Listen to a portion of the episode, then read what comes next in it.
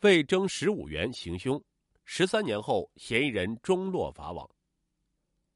二零零六年三月四日二十二时许，小海来到公安局报警：“我的妻子跑出租，已经一天一夜不见人影了。出租车连人带车失踪，大多数凶多吉少。”当即，临夏州永靖县警方火速调遣警力，兵分多路对进出县城的各陆路、水路路口实施设假盘查，在全县展开搜寻搜救工作。然而，就在警方连夜部署展开搜寻搜救工作不到一个小时，有群众提供了一条重要线索。根据群众提供的线索，警方在永靖县川南路一建筑工地门口找到了失踪车辆。随着车辆被警方找到，永靖警方开启了一条为期十三年的漫漫追凶之路。透过车窗可以看到，面包车内到处是血迹，女司机侧躺在后排座位上，已经失去了生命。而打开车门的刹那，血腥味与眼前的惨烈以及作案手段之残忍，让法医李延红至今记忆犹新。死者的手脚等部位被捆绑，蜷缩着侧躺在后排座上。浑身是血，车内也到处是血。鉴于案情重大，我们立即封锁了现场，连夜邀请省市两级刑案专家勘验现场。李红岩说：“从警二十余年来，这是他见过最血腥、最残忍的现场。”随后的十八个小时里，省市县三级刑事专家对现场进行了详细的勘查，仔细提取了现场所有的血迹物证。根据现场勘查。死者为女性，三十岁，正是小海的妻子小桃。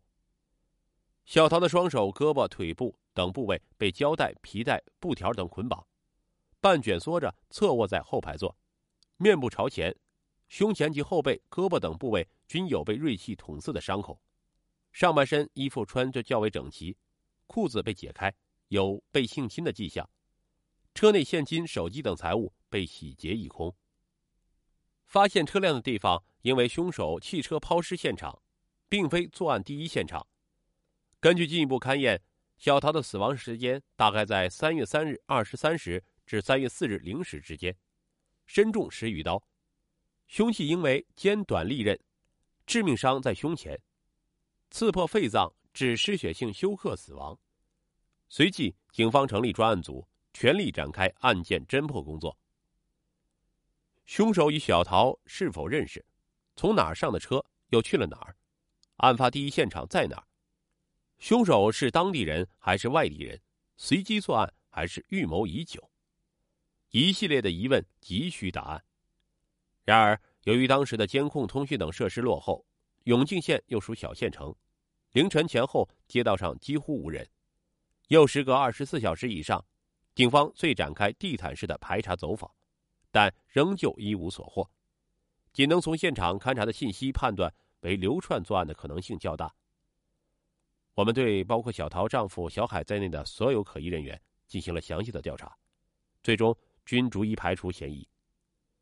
纪委法医又是侦查员的李延红介绍，包括车辆在案发当晚的活动轨迹，警方始终没能排查出有效的信息，似乎凶手作案时像是凭空出现。作案后又凭空消失，车辆的活动轨迹也不曾有人注意。随着时间的推移，案件侦破工作陷入了迷局，凶手似人间蒸发一般，抓不住其一丝一缕。唯有留在现场的体液和指纹，如救命稻草一样被警方精心保存。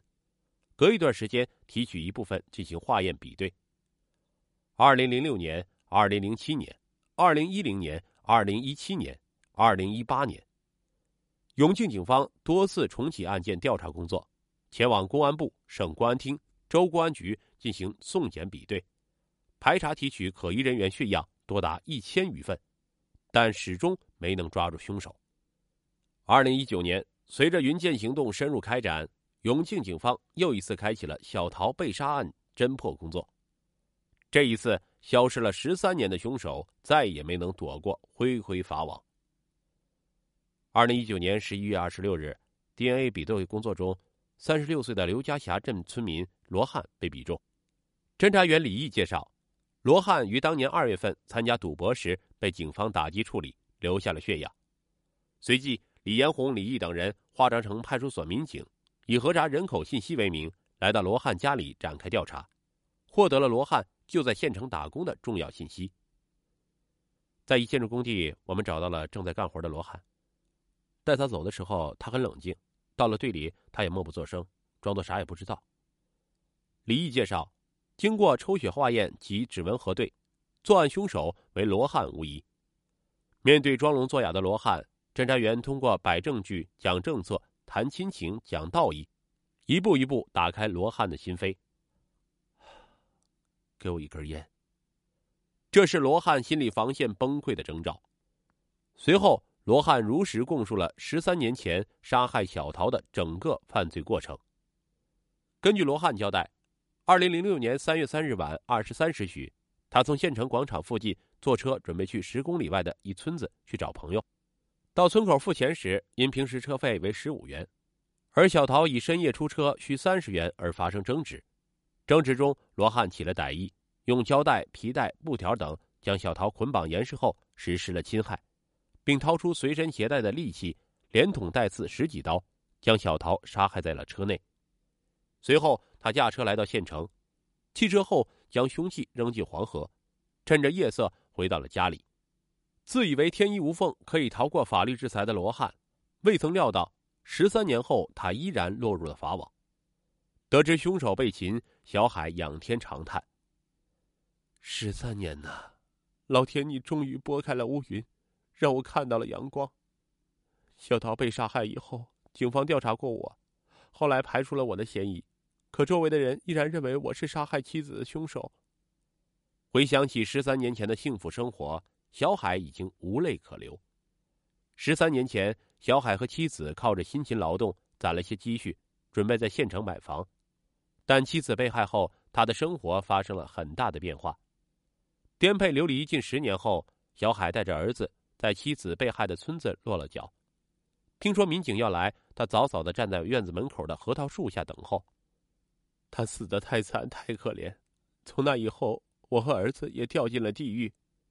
小海说：“但我一直坚信警方会破案。如今凶手伏法了，我衷心的感谢警方，感谢这些年来他们付出的一切。”临别前，小海在树上摘了几颗核桃，包好后将核桃仁塞到李红岩的手中，并不停的说：“谢谢，谢谢。”